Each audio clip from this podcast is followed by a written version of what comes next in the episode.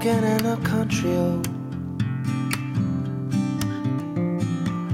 And I've been chasing after my shadow. Welcome back to the Camino Podcast, episode 43. I'm Dave Whitson. Nobody asked me my name. I've discovered a lot of interesting people while learning about pilgrimage, but Ann Sieben, perhaps more famously known as the Winter Pilgrim, is genuinely unique. Her pilgrimage life started with journeys on the Camino de Santiago and the Via Francigena. Of course, even in those cases, she started in Germany and England respectively. She was just getting started, though. In the succeeding years, she embraced the idea of operating as a mendicant pilgrim, walking without money and operating with total faith in the goodness of her fellow humans to support her along the way. Given her wealth of experiences and her storytelling verve, not to mention my wide ranging list of topics I wanted to ask her about, our conversation covers a ton of ground, just like she does. Ultimately, though, we arrive at a subject that I think will be of particular interest to U.S. pilgrims as I record this in late June 2020 when the EU has wisely informed us that we won't be welcome for a while. And that subject is pilgrimages in North America. If you're stuck here for a while and you're looking for a socially distanced walk, Ann has ideas. And hey, if you're not from here, consider coming in the future. We'll get our crap together eventually, I hope. That's the episode. An hour of total inspiration. Here we go.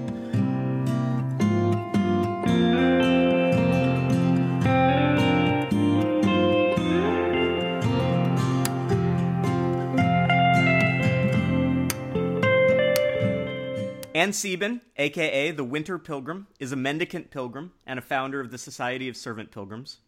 Over the last 13 years, she has walked, and no, this is not a misstatement, 43,000 miles through 55 different countries.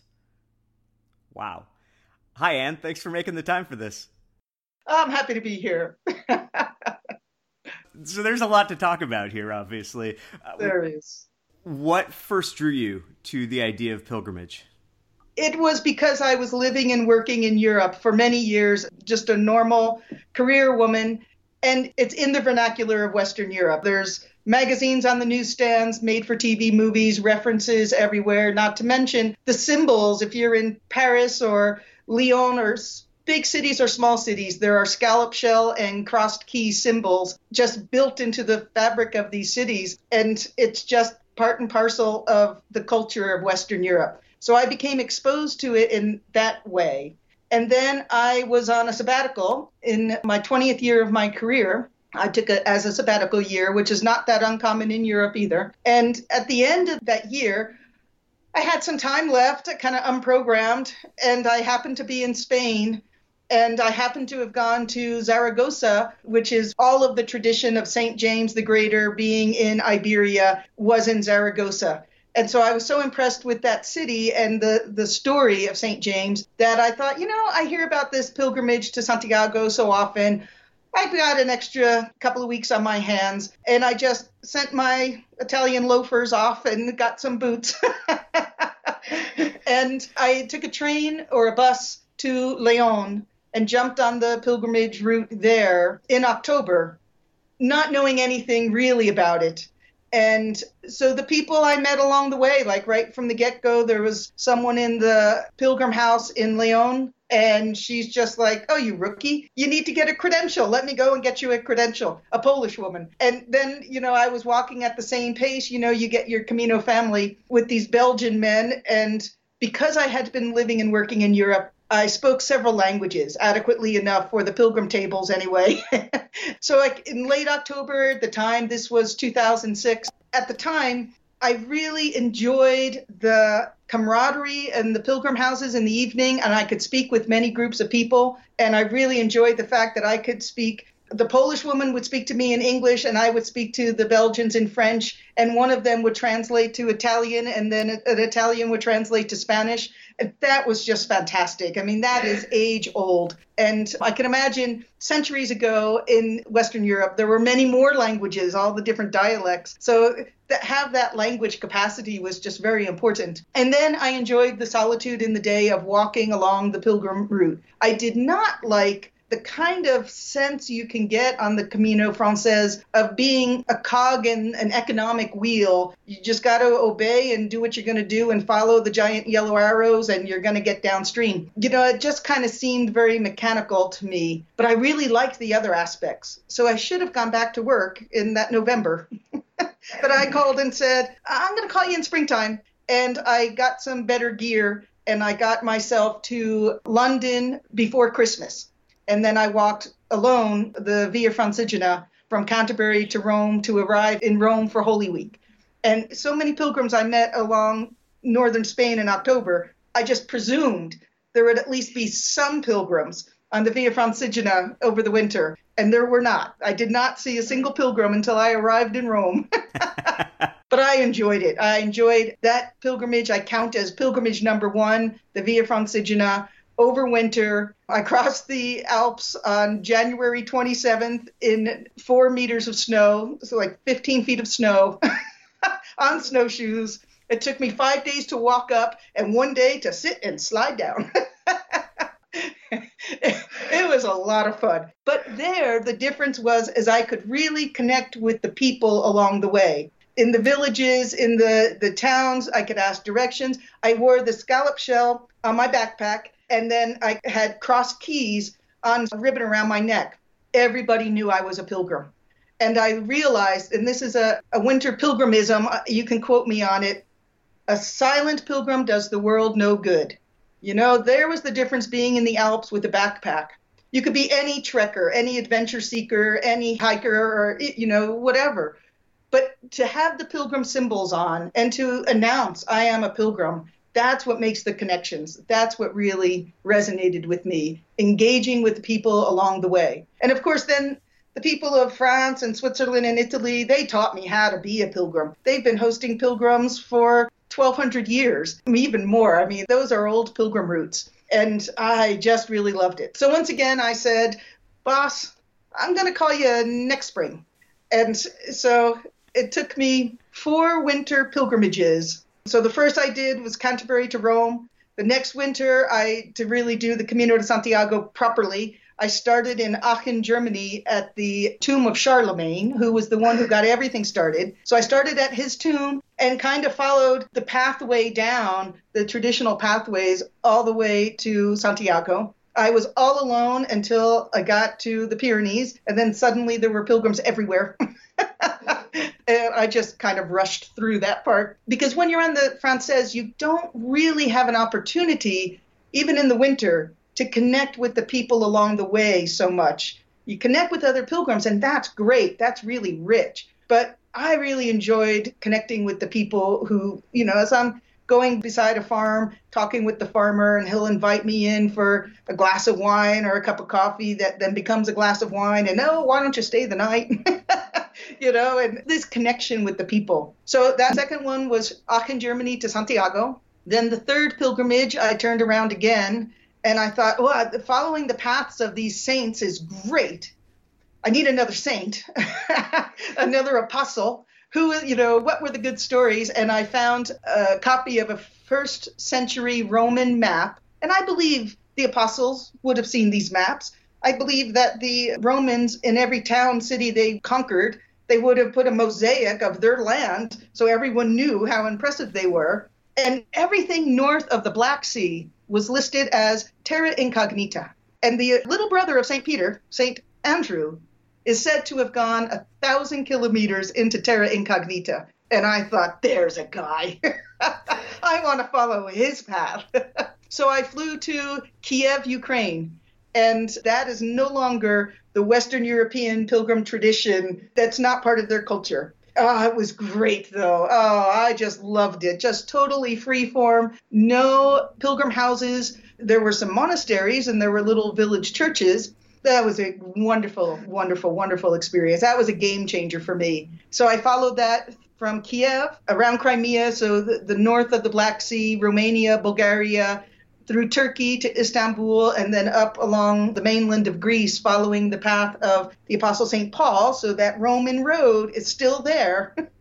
and sheep walk along it, and I walked along it. Oh, that was so fantastic and I went over the shoulder of Mount Olympus and over the shoulder of Mount Parnassus, all these great historical places. Oh, it was just great. Step by step, life at three miles an hour. That's the thing. And that took five months, five countries, five languages.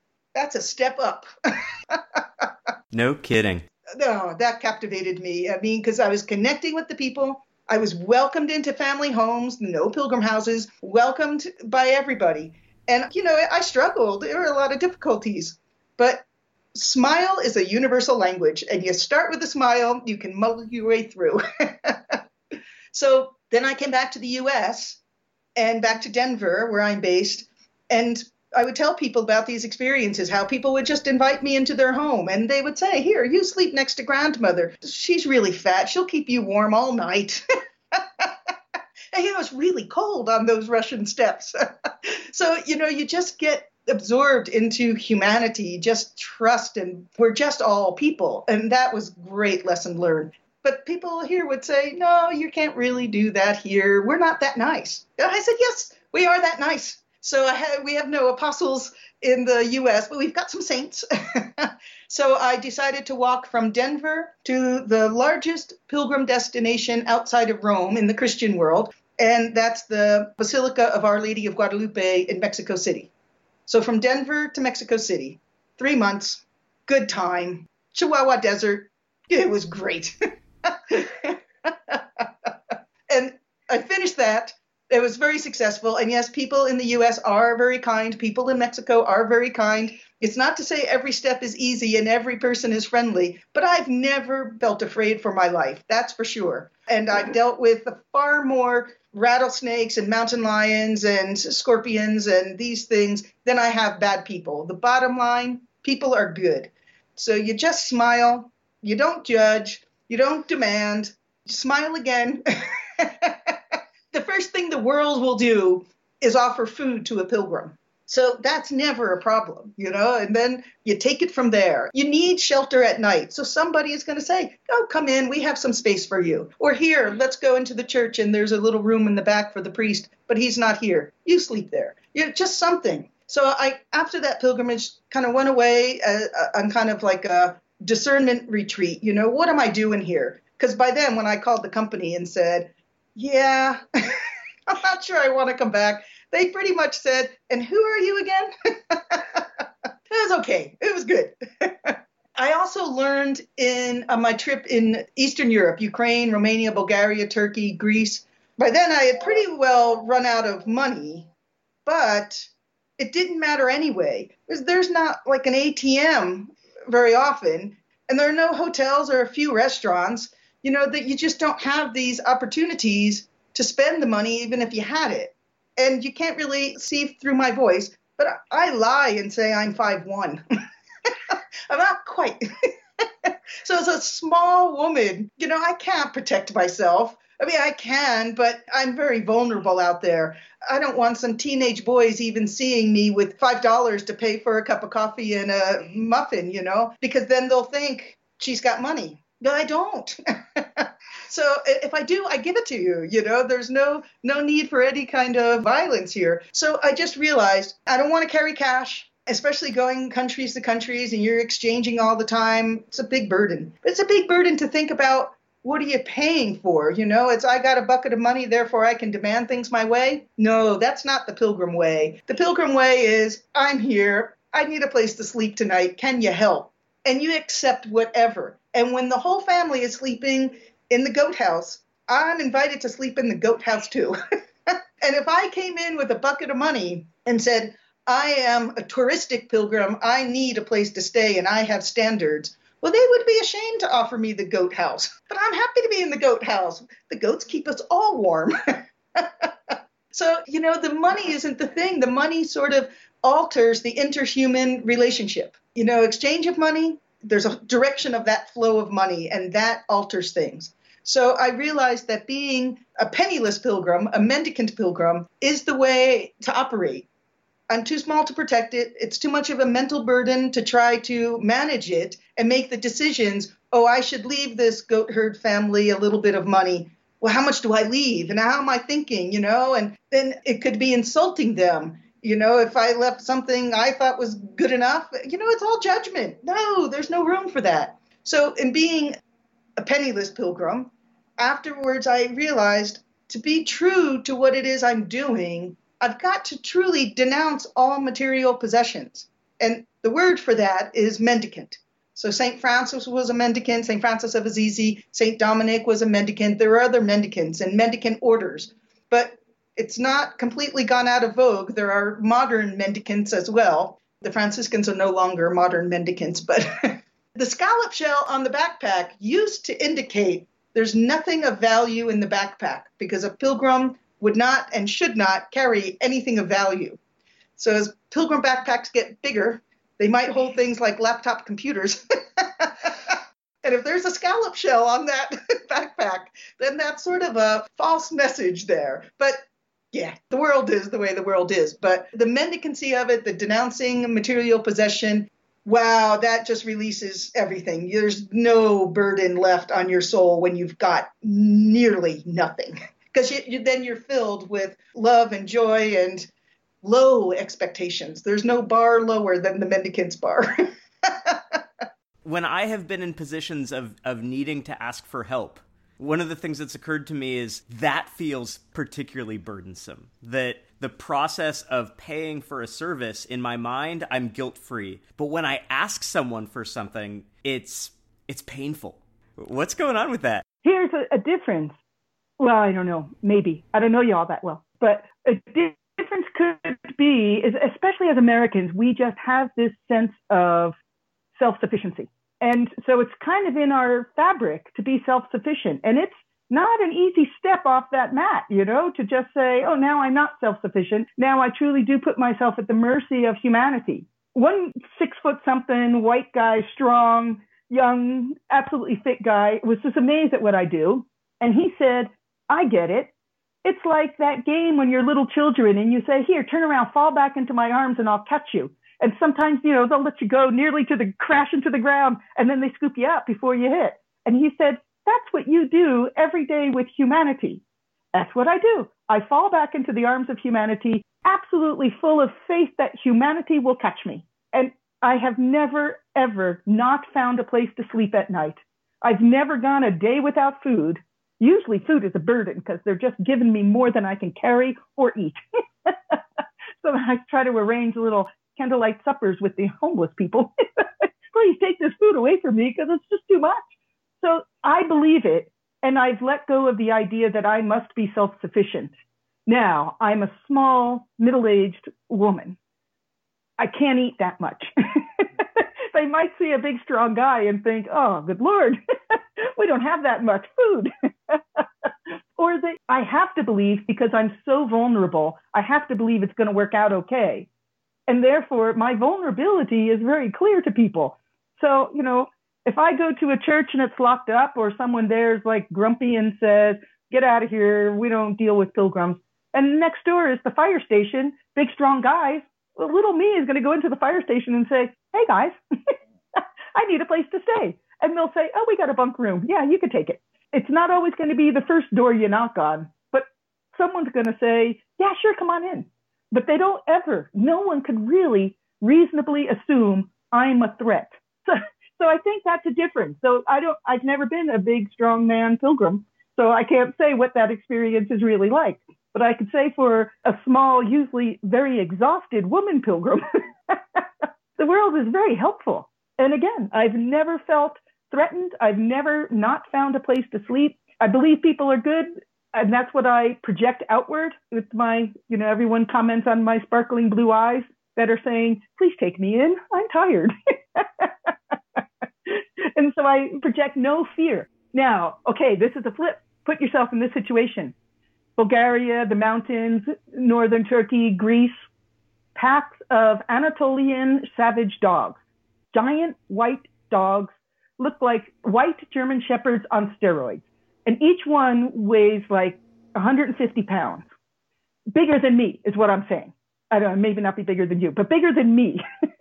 and I found them in packs of minimum six, maximum 11, all barking and frothing at the mouth, all viewing me as something to eat. And I've got to face them down and get through the valley. You can never let that sense of fear grip you because they'll know. Turn that around, flip that. You find that alpha male and you make sure he has that sense of fear. And then you can see it. Then you've won. Then You just like walk them down. I'm just going through your territory. I mean, I might be swearing like a sailor, but I've never not won. No blood has ever been shed. I've hit a few of them in the snouts with my walking stick, but you know, I've had to battle sometimes four times in a day in northern Greece. They're a problem. Dozens of times I faced down those packs. They have them the behavior of wolves. You know, they're pack animals that hunt together and protect their territory. And yet they're not for the faint of heart. Don't try that as a rookie pilgrim. but it's that sense of fear, you know, and you do project it and others can sense it. And it's something you have to be aware of if you're going to be out in dangerous situations on your own, which you don't have to be to be a mendicant pilgrim, mm-hmm. penniless and, uh, and unplugged. I'm, I'm an unplugged mendicant pilgrim, so I'm not carrying electronic devices with me. In order to be there, you just have to have a lot of competency in survival skills and navigational instinct and language help. But again, getting back to the smile. yeah. I think when a lot of people are thinking about pilgrimage, and particularly the pilgrimages that manifest on the, the well walked routes in Europe these days, I think the focus is often on the internal benefit, right? I'm going to go on pilgrimage yeah. for these personal reasons. You mentioned before about wanting to be a useful pilgrim and this idea that I think mendicant pilgrimage can be of service to others. How do you see it being of service to others? Well, I can tell you from my experiences, pilgrims bring hope. And pilgrims, you know, if you're out there, as the Society of Servant Pilgrims, let me just jump back just a step after I went on my pilgrimage to Mexico, Our Lady of Guadalupe, discerning in the Middle Ages, there were the three great pilgrimages by foot Santiago in Spain, Rome, and then Jerusalem. But at the time, 2012, you could not, an American passport holder could not walk through Syria or Libya as a pilgrim. But just then, on my discernment retreat, the Arab Spring broke out. And I don't want to say, hey, thanks, guys. taking the opportunity then that during the Arab Spring, civil wars in all of these countries, maybe they won't be looking at visas too closely. So I had to decide I was going to commit to doing it, walking from Europe to the Holy Land so I could get that third great pilgrimage in, that great tradition that has been, you know, people have been doing it since the first century. And, you know, that's a great one. I didn't want to let that pass. Can I just interrupt to point out that what kind of person it looks at civil wars breaking out and thinks this is great now i can travel there. I said maybe maybe maybe they won't look at the visas that's amazing. You know well opportunists. So european passport holders could up until then continue walking through syria with some controls in place and things but they could do it as pilgrim. But I don't know what really put me over the edge. I had to choose if I were going to start in Europe, got to go one way or the other. You're either going to go and cross through Syria eventually or go down across Africa and cross through Libya. Those were the two blocking states. And I chose Africa. And there's an old Roman road that pretty much follows the coastline. So I started in Santiago and walked upstream on the Via de la Plata and then crossed over into Morocco and then by and large went across along the border of the Mediterranean, down through the Egyptian desert monasteries, the desert fathers, across Sinai, through Israel. Okay, yada, yada, yada. Many, many difficulties. it took six months. It involved a lot of rethink on my route. The U.S. Embassy only had to get involved once. so I was held captive there in Libya and then invited to leave in 24 hours. So I had to scoot along. And it was adventurous. It was wonderful. The people were great. The people were fantastic. When I got to Jerusalem, finished my pilgrimage at the Church of the Holy Sepulchre, as the tradition is, and then I went to the room of the Last Supper, one of the many sightseeing places there in the old city, and I was there all alone, and I just had this great sense of clarity. You know, reflecting on all of those battles, literally, that I walked through, and all of the difficulties, and men with guns, and instead of being like, that's done with, I'm never doing that again, it was like, yeah, now I got it. I have been tempered. I get it now. And it's not about me. It's about what I do, going and visiting these people in the desert, the Bedouins, the Berber tribal people, nomadic people, sitting with them in their huts while there's a battle happening. We hear the rockets. They're not right around. They're off in the nearest town. But they people felt so great because I was there. We could ignore it. No need to have fear because they've got a pilgrim in the house. They honor pilgrims. They help pilgrims. It doesn't matter. I'm a pilgrim to the Holy Land. It doesn't matter. Christian pilgrim in a Muslim household. We're going to help pilgrims. And for me to be the first white person they've ever seen, fluffy, light hair, blue eyes, you know, it was a first. The, the other is a first. That's what did it. It's a service in a sense of going to unvisited places as the other, quote unquote, and smiling and talking with them and allaying their fears and bridging the gaps and just being human with other humans. And it never seemed in any way like a burden on their family. They've got bread, they've got beans or vegetables. We're just gonna smile and talk with each other. There's no need to evangelize the Christian faith. No, it doesn't matter. Whatever your faith is, if you go off as a pilgrim of faith, you are strengthening your faith. And it doesn't matter what you're, you know, what it is. There's no one pilgrim's better than another pilgrim if you're out there helping humanity. That's where I had this inspiration in the Jerusalem at the end of all of this, reflecting on it, that it's a servant pilgrim.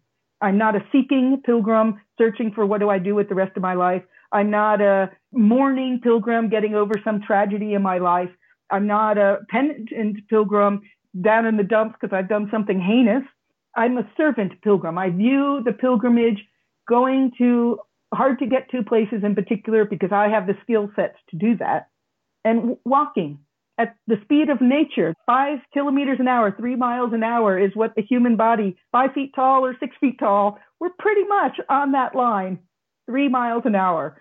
And walking the whole day, so that works out to a marathon a day. And isn't it funny? You walk around the world, how many places the villages are a day's walk apart, 40 kilometers apart, 25 to 30 miles apart. And so you just walk that in a day. You spend the day walking in nature. It's very spiritual and transformative and sometimes a bit dangerous, what with wolves and crocodiles and other things.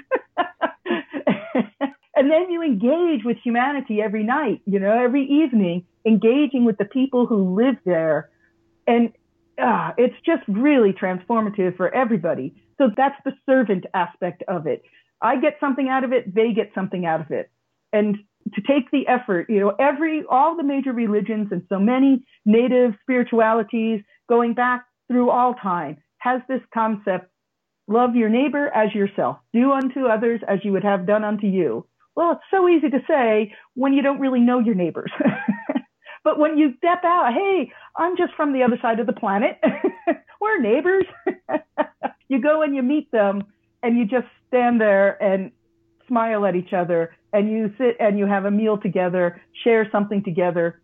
It's just a wonderful experience. It's not for everyone. I think the world needs more pilgrims. I don't know that everyone needs to be a pilgrim. Someone needs to be the pilgrim host. But it's an expression of faith. And again, which faith, it doesn't matter. Mine happens to be Roman Catholic. And that helps in the sense that, well, there are Roman Catholic churches or other Eastern Catholic churches, or that's just pretty close to the Orthodox churches. I mean, any church in the, in the world, I have no inhibition about walking into and saying, hi, I'm a pilgrim. So it's kind of a, a facilitating club, but it's not exclusive club. And it's not to say that because I am a Catholic, all Catholics accept me equally. There are some jerks out there too. and I have to just say, well, Father, if you're not going to allow me to sleep in your parish hall, I'm going next door to the Protestants. and it's fine, you know. Sometimes, well, often, much better. padded pews. I don't know if you know that. oh, yeah, that's that's a big upgrade. It brings people together regardless of everything, regardless of faith or educational level or skin color or culture or language. It just brings people together. So I'm suited for it. I think everyone should be open to the idea of pilgrimage because it's a spiritual journey. You could have that spiritual journey as a bus pilgrim, as a bicycle pilgrim, as a pony pilgrim, or as a penniless pilgrim. I don't, uh, I'm not going to like make a hierarchy of, you know, you're a real pilgrim, people say to me. It's like, oh, come on, we're all real. so it's for me and it's a service. And I've learned you got to go meet the neighbors, whoever the neighbors are. You can't be discriminating against your neighbors. Just go and meet them. And a silent pilgrim, as I said, does the world no good. So to just walk through, I mean, a pilgrim, I'm sure this has been discussed many times. What's the difference between a pilgrim and a tourist? Well, a pilgrim accepts whatever is offered. A tourist demands what they want. A pilgrim will see what's there. A tourist will go and see what they anticipated seeing. You know, so if you put yourself in the mind, a spiritual journey, connecting with humanity, really at a natural pace, walking with all your senses, a tourist will follow their camera around and then afterwards flip through them. But a pilgrim, you should put that camera away or be very discerning with that camera and just experience it with all your senses. When you leap across that little stream and then you taste the mint in your mouth because you just stepped on the wild plants next to the stream. Or, you know, you're listening to not just birds, but all of the birds, you know, and you see that little dung beetle push that little ball of dung up the hill. you could do that when you're walking. You won't, you'll just pass that by if you're on a bicycle and you're kind of too far away if you're on a horse. So this for me is a big part of it is going with all your senses to engage in nature and then in the evening engaging with the people there. That, oh, it's an experience.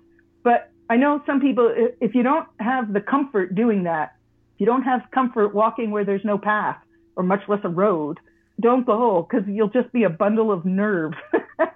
but if that's your favorite playground, oh, there's lots of places. You could be a pilgrim anywhere, as in the 55 countries I've walked through so far. so I've only been doing it 13 years. and a lot of years ahead. So yes, uh, not yeah. really.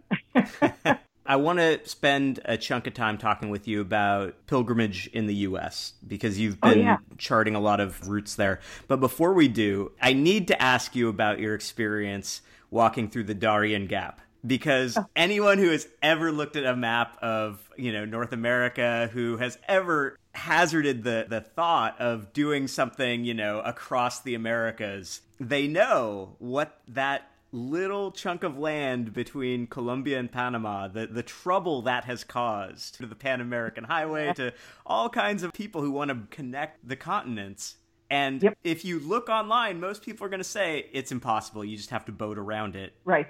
You walked through the Darien Gap. I did. and I walked from south to north on another pilgrimage. So after I did Jerusalem, the Holy Land, just a few months later, I went down to Buenos Aires and I walked from Buenos Aires, Argentina to the Basilica of Guadalupe in Mexico City. So pretty much up the west coast of South America and Central America. And it took me 13,000 kilometers. So that's 8,000 miles. By the time I got to Colombia, then, you know, I was asking, I don't, as a pilgrim, I don't want to do anything illegal, of course, but I was asking the Colombian military police, civil police, and the priests and the merchants along the way, you know, direct me because most of the world is really not mapped. Roads are mapped but parts between roads are not mapped. And I do not like to walk on a road. I mean, a little dirt road is fine, but I don't like to walk on any pavement. And so you have to rely on the locals. And so all along the way, I kept asking the locals of all levels, how do I do this? And certainly there were many of the lower levels who were saying, get in the boat, I'll take you. I want to like go on the up and up. And the Colombian military just kept pointing me, go to this village, go to this village. And there were many boats, like little mango canoes, I'd have to take, and you always have to bail them. Hand carved canoes that you just leak porous. And so I'm really connected with the people there. And certainly there are people there. There are the tribal people there who have always called it home. There are what they call the Afro Colombianos, who are kind of descendants of runaway slaves from Brazil 400 years ago, and they have their colonies there. And there are some church groups there, some missionary groups trying to provide health services, educational services to whoever's there. And then there are also the paramilitary encampments and other opportunists because there's no law and order. And as far as the Colombian people, you know, military pointed me, then the last guy, I was like, can I get a stamp in my passport? I want to make sure I do that to stamp me out of Colombia. And he just kept pointing me forward. And then he called me back and he gave me a mosquito net and said, you're going to need this. and then there is human trafficking going on there and drug trafficking going on. I don't know. You know, I don't look in the containers. I just kind of got attached with some people who were making a journey towards Panama. At first, they demanded money, and I could say, Well, I have no money to give you. And they're saying, Well, pity, we'll have to kill you now. And I was like, That's not going to work. because there are people who know I'm here, and phone calls will be made if I don't come out the other side. So, yeah, that's not good. So then they let me come along with them, even though other people were paying a lot of money to move some. There was like a group of, I think, seven people, and all of them paying a lot of US dollars to be escorted at gunpoint up to, I don't know if you know, and the Darien Gap is a famous old French car, Renault or something, I had broken down and rusted because some French film crew in the 60s wanted to drive the whole distance. So that's a monument. That's like the biggest monument in the Darien Gap. So they'll take people to that monument and then say you're on your own. So I had broken away from the group by then. And then I got into Panama and found my way. It's like there's no roads, there's no path really. The path will overgrow like overnight. and then it's flooded most of the year anyway. And so it's a difficult place to travel through, but I'm determined. So I got through, and then the Panamanian military, well, I'll just skip ahead, and they made it clear that it wasn't a good thing for me to do. So again, the U.S. Embassy got involved, and I eventually was released. there was a lot of demands for money, and you know, I'm a pilgrim. I have no money, so lots of different groups were holding me captive.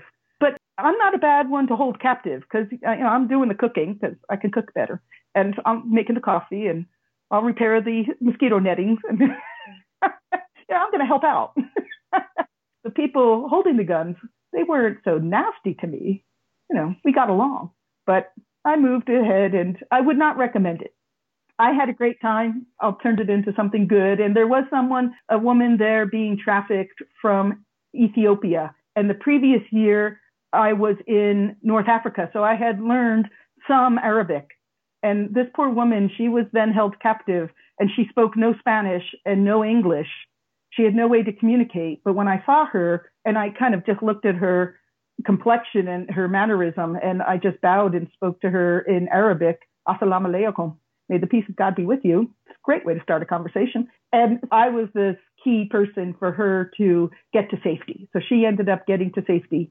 And because I was so helpful with that language situation, that they kind of went a little easier on me. But don't do it.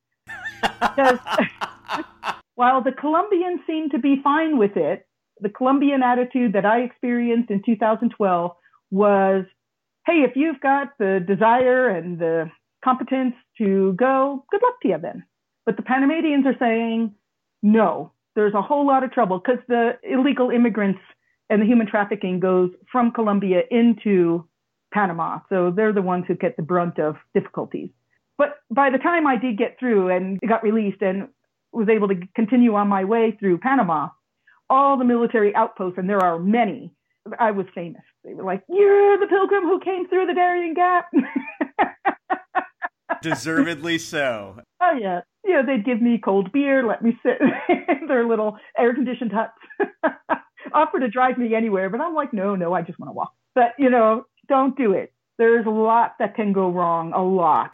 So I think probably 99% of the people listening, if not 100%, are not thinking about going through the Darien Gap. Good. But if you did, it'd be great. yeah, it would be exciting uh, if you survive. Yeah. But hopefully, a lot of people are open to the idea of walking elsewhere in North America. And yeah. there are a lot of people in the US listening. And because yeah. of COVID in particular, they're thinking about domestic walks, at least in the near future. And for a long time, people haven't even considered the idea of pilgrimage in North America. They'll say, you know, we don't have history in the US, we don't have whatever. But you've been doing a lot of work on the idea of pilgrimage in North America, and you've been piloting routes, trying out different approaches. So, what is your experience now with pursuing pilgrimage in North America, and what are the kinds of routes that you think that people should check into? There's plenty of wide open field of doing pilgrimage in North America. So I encourage it. As Society of Servants Pilgrims, I have some obligations. One obligation is to be a pilgrim in this way, a mendicant pilgrim. Another is to help other pilgrims. So that's part of my core of existence, what I'm here to do. I do that in generally one of two ways. One is people will contact me and say, Hey, can you help pull together a pilgrim route for such and such? You know, sometimes often enough it is we've got this great devotion to a particular saint and can you help us figure out how to connect the places that were important to that saint's life as a pilgrim trail with the idea you don't usually want to walk on roads, you know, dirt roads, farm roads, gravel roads, these are okay. But let's not get on I 70, the verge be- beside it, the grassy lane beside it, and walk that. No, no, no, no, no. Just a very nice, tranquil pilgrim route. And there are saints in America. Got to have that. you don't have to have a saint per se. Someone did contact me and ask if I could help pull together a pilgrimage for Elvis Presley. And I said, I don't think I'm the best to help on that. so one way I help is helping people figure out a route. Another way I help is they say, but you have to go along with us. So then I've done a pilgrim route from Denver to the Santuario de Chimayo in northern New Mexico. And Chimayo is one of the biggest pilgrim destinations for foot pilgrims in the country. Mostly during Holy Week, Holy Thursday, you know, like 10,000 people walk to Chimayo. But there's really, there's a whole number of pilgrim routes to get to Chimayo going at various distances up to the 350 miles that I've gone. I've routinely gone between San Luis, Colorado, where there are two Catholic shrines, and Chimayo, where there are also two shrines. And that's a beautiful one. It's a little bit rugged, though I have taken some people in their 70s on it with the understanding I'll never leave a pilgrim behind. And, you know, five o'clock, wherever you are and you just can't go on anymore, just sit down. And at five o'clock, I'll send some pickup truck to scoop everybody up. you know, like I'll, like I'll just hail down a pickup truck and say, Hey, would you just go and scoop up these people? so that's a rugged one. The really fantastic one I've done now four times is a pilgrimage dedicated to St. Rose Philippine Duchesne, who started the Sacred Heart Academies in the U.S. So she came to this country from France in 1818. And eventually she set up a school, the first free school west of the Mississippi in St. Charles, Missouri. And that school is still there and thriving. And there's an old convent there that is a great pilgrim house.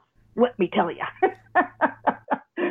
really fantastic. And the sisters who are there, they're really a lot of fun. So the same sisters that, you know, came 200 years ago, not the same individuals, but the same community, they're still there doing their thing. And it's a tomb shrine. So that's where she's entombed. But it starts, or the other end, she eventually went to teach and to pray with the Potawatomi Indians. And they had this trail of death forced down from, I think, the Indiana area to this place in very eastern Kansas, not too far from the Missouri border, Sugar Creek. And now it's called Mound City bit of an overstatement, Mound Little Town. but there's a shrine there, um, the Shrine of the Sacred Heart. And so we've gathered there. I've done it twice in autumn and twice in springtime. And to start there and walk to her tomb is in total 330 miles or so. The first section, so I think it's seven or eight days, is on these dirt country roads you go through farmland. There's cows on the one side, horses on the other. You go through a little uh, bird sanctuary for a day, walking through that. Very tranquil, very pretty. And then the next stage is you get on the end of the Katy Trail, which is one of these rail to trails. So this is perfect pilgrim land because it's broad and flat and doesn't deal with traffic and there are park benches along the way. It's really quite user friendly. And that goes through the countryside. And then you cross the Missouri River and still on the Katy Trail, and then it's right alongside the Missouri River the rest of the way. So you're at the bluffs of the Missouri River. You're on the north side of the Missouri River, so left bank, And, you know, there's like information signs. Daniel Boone did his thing here, or Lewis and Clark camped here. You know, it's a lot of fun. It's very relaxing. The stages are, because it's train line, stages are average 13 miles a day. So 13 miles of flat going a day. It's a lot of fun. I really think it's very Camino-esque and it's really quite like the support system, the infrastructure that the Camino de Santiago, the Camino Frances had maybe 20 years ago or 30 years ago before the giant yellow arrows. but this one, you can't get lost. I mean, you got to try hard to get lost. It's a straight line. I walked it last fall and yeah, yeah. same, same experience. Did you go through Tebbetts? You must have. I did. And three miles upstream of Tebbetts on the Katy Trail, there is a park bench now dedicated to the pilgrims of St. Rose Philippine Duchesne. I wish I would have noticed that. but you would have stayed in Tebbetts because that's the only trail shelter they call it, and that's mm-hmm. just like a pilgrim house. The yep. bunk beds, the small shower stalls. so these communities have all come together. These are 13 mile stages, more or less. Half the nights pretty much are in Catholic communities, Catholic parish halls, and half in the Protestants. Remember, padded pews. we like that. and then with the Tebbetts Trail Shelter, and the communities are so accustomed to us now, they have been telling me, send more pilgrims, send more pilgrims, send more pilgrims. And, you know, I really like the idea of the pilgrim credential. You know, every night where you go, you get yourself stamped. I mean, it doesn't have to be anything fancy. Many places in the U.S., they don't have, they have embossers, not stamps. We're working on them on the Katy Trail there. They're, they're getting more stamps. But, you know, they'll look, they'll ask for that. And so you just get a little notebook or on the Society of Servant Pilgrims website, there's a lot of description about this trail. And you could print out your own little pilgrim credential to have along the way as your little momentum. This one is very Camino-esque, very Camino-esque. And the Amtrak kind of comes close at three different intervals. So if you don't want to, or you can't, or logistically it's too much in one go to do the 325 or 330 miles, that's 26 days of walking. Come on. An 80 year old man did it with me and a 76 year old with a pacemaker and an internal defibrillator. I mean, this is as broad as it can be for, you know, a lot of different people. There's lots of wildlife. There's lots of flowers and stuff. So we had a, a watercolorist come with us once and she just loved it. She zoomed on ahead and then would just sit for an hour or two doing her sketches you're peaceful, at peace. It's very much of a pilgrimage because you're not stressing about time and distance and traffic and where am I going to go. It should be because it's like the Camino had been years ago. If you can call the places a, a day or a week or sometime in advance to say, I'm a pilgrim and I'm going to come and ask to stay in your parish hall, they'll now know what you're talking about and be quite accommodating. This autumn, we're planning on it again. October 24th meeting in Mound City and arriving at St. Charles on the morning of November 18th, because that's the feast day of the St. Rose Philippine. We're assuming that by autumn, everything with the COVID will be a bit relaxed. And because we have these relationships with the hosts along the way, like they know what to expect. And I think with social distancing and documenting who's where in case there's some second wave outbreak and you need to do the contact list stuff, like we would have the documents there to help allay their concerns. But we do it in the autumn because arriving on her feast day, then there's a party at the school. And then the springtime one, that would start, I think it's April 21st or so. And then we arrive, so it coordinates with the school celebration of Mary Day. And then all of the children get engaged because they'll be tracking us the whole way, you know, as a group. Now, a lot of people have now gone on this. Two others, I'm not, I don't plan myself on going this autumn, but two others who have already experienced it, they'll take on the coordination for this autumn. I don't know if we're going to have someone volunteering to take on the coordination next spring, but I hope it gets to the point where people can just go on their own. You don't have to be part of an organized group. You have to be polite and call ahead because these are small towns and some of them don't have grocery stores. So a few of them, you want to bring your own groceries with you and there'll be a kitchen available. And some, they'll just say, well, you just tell us how many there are and we'll have a potluck.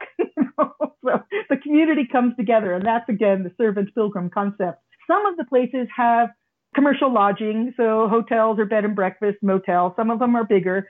Certain people like that it's Camino-esque.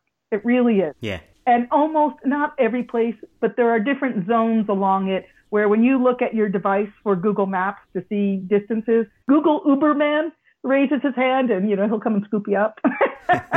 oh, you go through some vineyards toward the end there. You're walking through vineyards. So I mean, it's not Spain. There are no ancient forts, but it's a really great domestic pilgrim route. There are others in this country. In the in Wisconsin, there are three shrines that can be connected. There are some foot trails connecting portions of it, but mostly it's on dirt roads. You kind of figure your own way out. So that's the Wisconsin way. And there's a very gung ho priest up there, Father Kurtz. So he, if you just Google wisconsinway.com, because he takes people uh, by van, some sections of it, because he likes to talk. but I, I did all three in like three weeks. I went really fast. I wouldn't recommend going so fast, but it's really beautiful country. So that's another option, the Wisconsin way. I was in upstate New York and there are some shrines, two shrines on opposite sides of the Mohawk River. So you're walking on the towpath for the Erie Canal.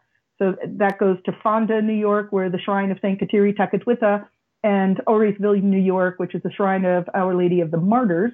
Again, a pilgrim just has to have a destination. If you want Elvis, take Elvis. My world are saints.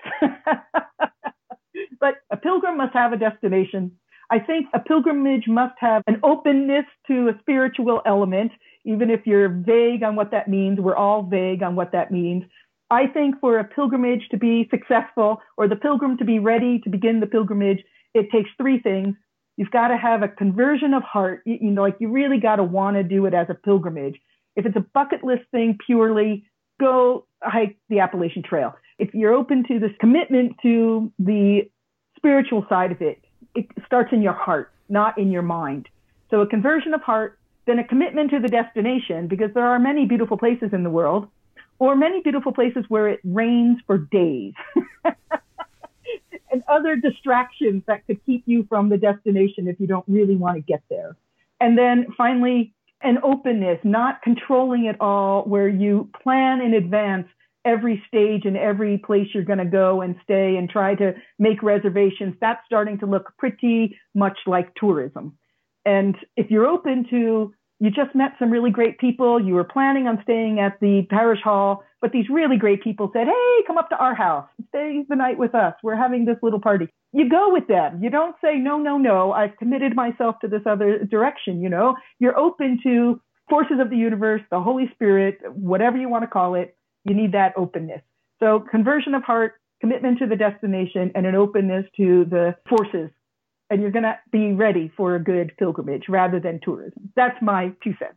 Over this last year, it was the first time that I've actually done any longer distance walking in the US. I've always done pilgrimages abroad, and it was really striking to be doing it in this context. It just it, it hadn't even I, I, hadn't really thought through what it would be like and how different it would be, but also how familiar it would be in in certain yeah. ways. And in English language. in the English language, I could get an omelet and hash browns for breakfast. It was incredible. what what has stood out to you having gone on pilgrimage through 55 different countries?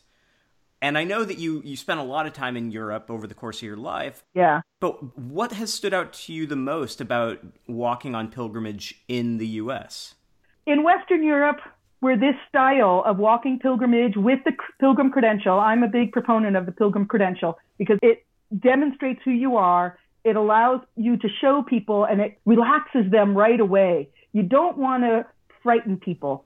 And that pilgrim credential is a great conversation starter. Mine, I just make an ID with my passport information and photo and where my destination is, where I started, and I have it signed and stamped by the Archbishop of Denver, so I can get it in. and the Society of Servant Pilgrims, I can arrange that.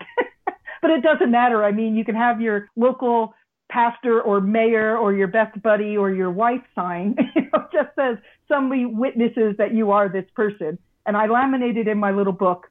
And this is a huge thing. And I've walked from here and they can see, usually in this country, like I say, we don't have stamps.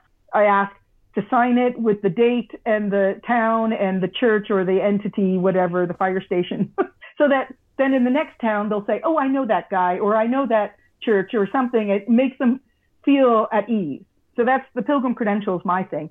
Of course, in the heartland of the U.S., few people know what a pilgrim credential is. So step one, generally in the English language, I tell them. and and that starts the conversation. And then I say, you know, what I'm doing and why I'm doing it. And so many are, well, don't stand out on the front step. Come on in, dear. Have a cup of coffee, and here's a pie I just baked. You, you know, just the friendliness. But that friendliness can only begin when it was preceded by friendliness, you know? And so in the US, I mean, the friendliest things about the US are the dogs. Will follow me for miles. Hey, you want to play? Let's go play. We're going for a walk. but you know, sometimes people are suspicious to see a stranger walking down a gravel road. So you smile and you wave. And here's getting back to that self sufficiency idea. You know, we want to be self sufficient because we're Americans. But I carry very little water. Now, often it's because I'm in winter and the water will just freeze. But as a standard, I carry very little water with me because that gives me a real reason to go if I see somebody out working in their yard or getting their mail or something, I can say, "Oh, yoo-hoo, I, I'm a pilgrim. I'm out walking today. Could I get some water, please?"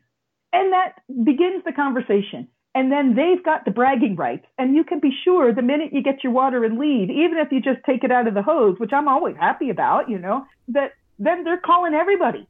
Hey, well, the darndest thing, I just met a pilgrim. you know, and so you want to be that one who engages with people rather than the one causing suspicion. So if I take that active effort, being aware of that, to allay any kind of concerns, I, you know, come by a, a small town. Hey, again, I usually go in winter. I'll step right into that mayor's office, the town hall or something to warm up, to use the bathroom, to get a cup of coffee, and to tell the people who I am and what I'm doing.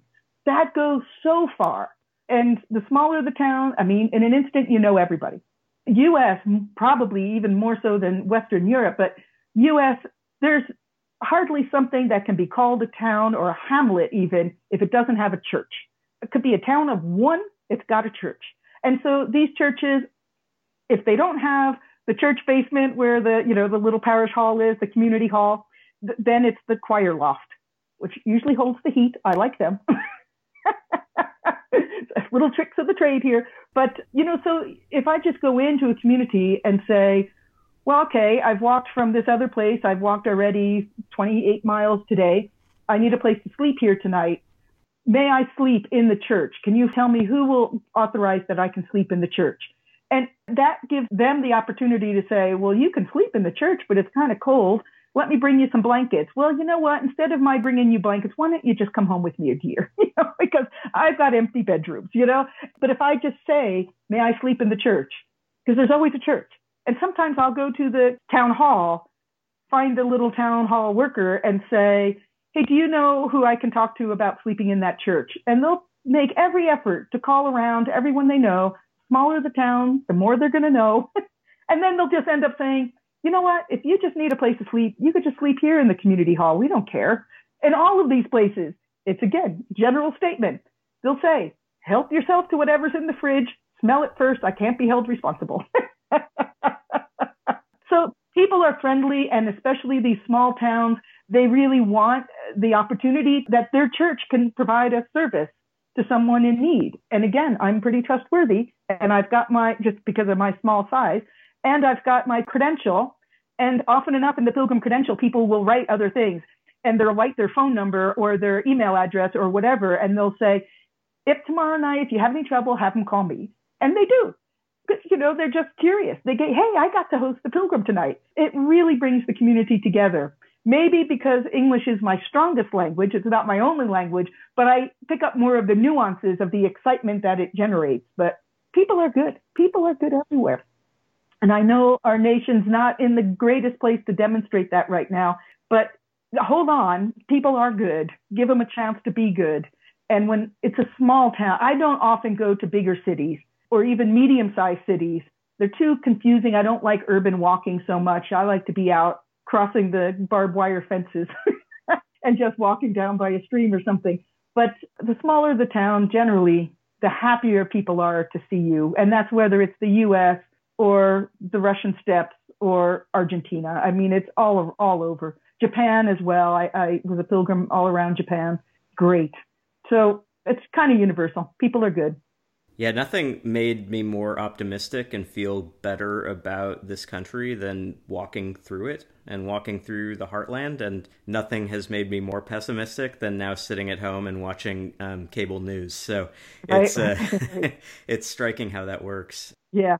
So to wrap up, as you've mentioned, you know it's a it's a difficult time here in the U.S. and and all over the world right now one of the great blessings of your pilgrimages, I think, is that you are exposed to the goodness of people. So maybe we could wrap up with you sharing one or two of the many stories that stand out in your memory that make you optimistic about humanity. Oh, and there are, of course, thousands of stories to pull from. If I'm going to go down to one, and it's probably the one people almost are tired of my saying because it so exemplifies the goodness of humanity, especially right where you don't expect it. And as I was walking from Denver to Mexico City, as I was approaching, I was in New Mexico, approaching Juarez, El Paso Juarez is where I crossed into Mexico and then across the Chihuahua Desert. That even in the U.S., the priests and these, these people were telling me, "You can't go. You're going to die. People are dangerous. You don't understand. It's dangerous. You just don't get it. I'm not going to let you go." And I'm like, it'll be fine. God protects pilgrims. It says so. so, so maintaining that, I crossed into uh, Juarez and then second or third day into the Chihuahua Desert, some sand dunes. I came out of that and then really rugged mountains, rocks, lots of animated vegetation, you know, the beyond the cactus and the mesquite and rattlesnakes and scorpions, yada, yada, yada. Mountain lions, I saw them.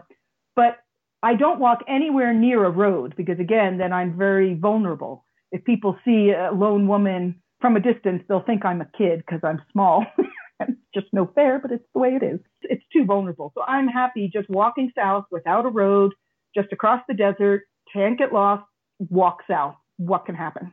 And I did actually have a copy of a 300 year old map showing where the Franciscans back in the day used to come up and there were little indicators on the map where there was like a watering station to support the Franciscan missionaries.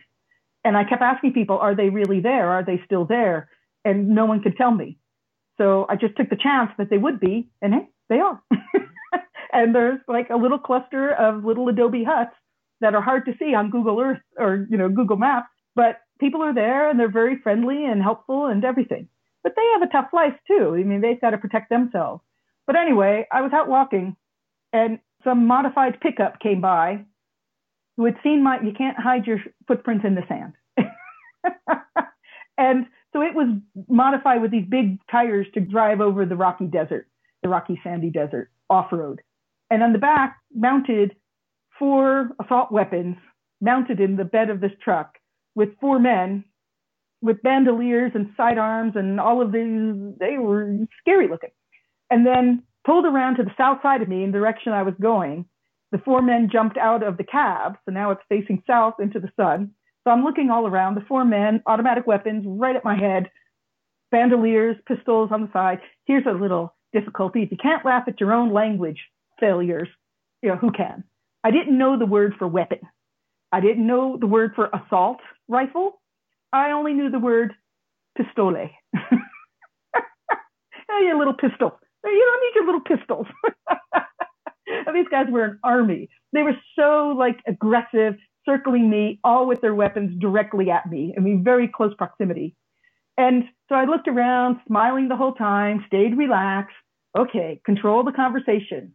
It was absurd. It was over the top. One man with one little pistol could have handled the situation. you didn't need eight men heavily armed to take care of one unarmed little pilgrim. So I found the oldest guy there and I was like, Are you the boss in Spanish? Bad Spanish. Are you the boss? And I just, he had this weapon directed right in my face and I just kept pushing it away.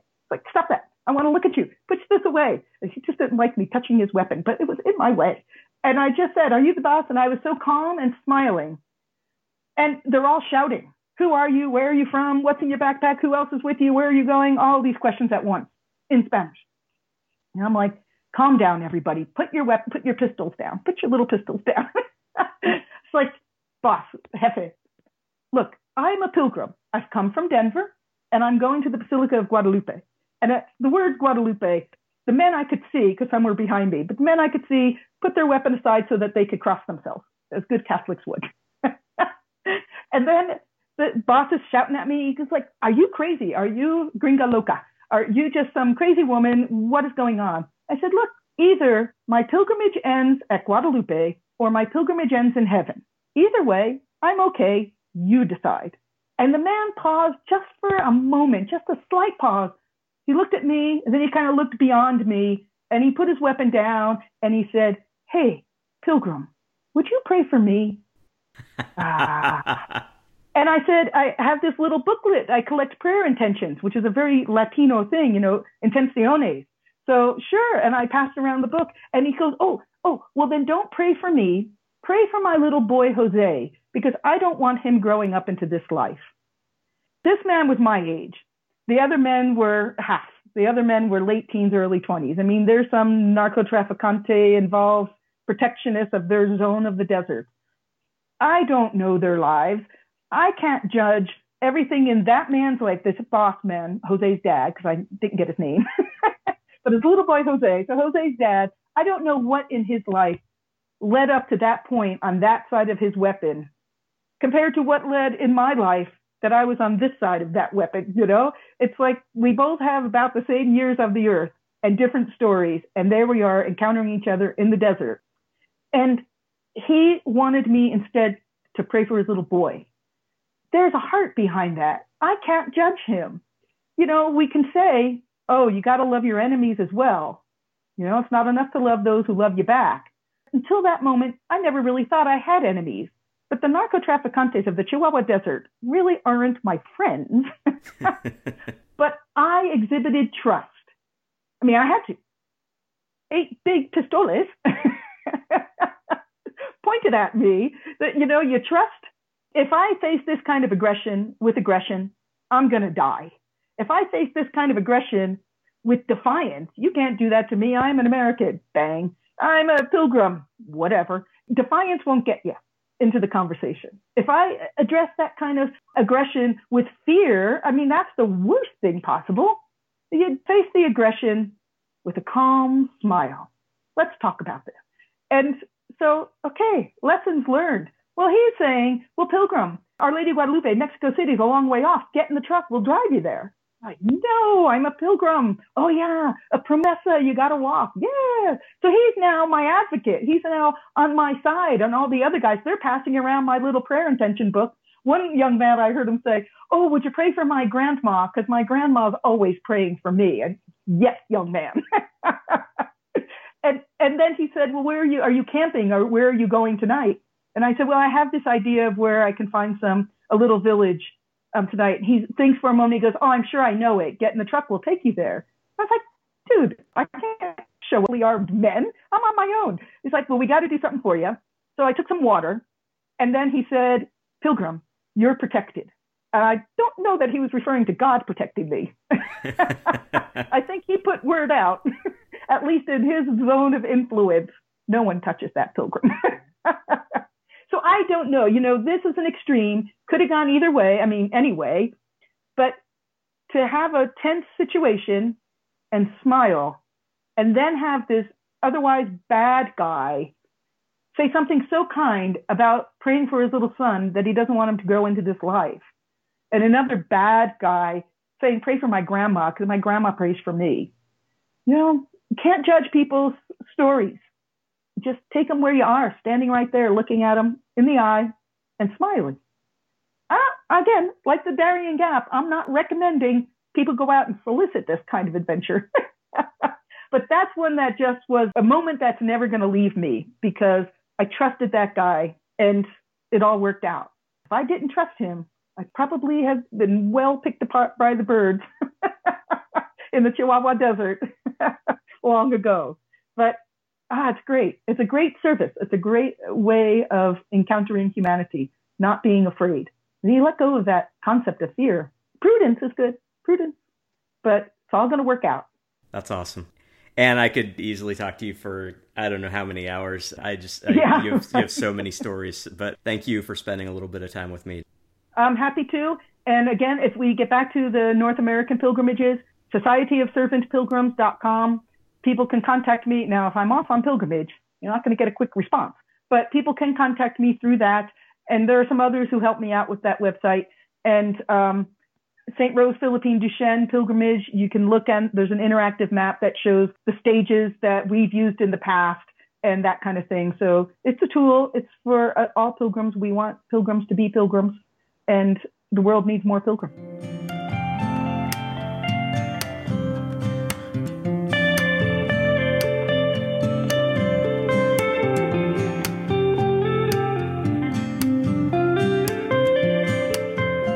While we have a long way to go in the USA to reach anything resembling the pilgrimage network and infrastructure that exists in Europe, you can really see the beginnings of something good. Way back in episode 18, I spoke with Ron and Steph about the California Mission Trail, an 800 plus mile route that links together the state's 21 famous missions. And now, you've heard Ann talk about the pilgrimage to the Santuario de Chimayo in New Mexico, the Wisconsin Way, and the Shrine of St. Rose Philippine in Missouri. These are four routes with strong advocates and real momentum behind them. Sure, they're not the Camino yet, but it's a sea change from where we were a decade ago. If you're considering the St. Rose Philippine pilgrimage in particular, there's a wealth of information available.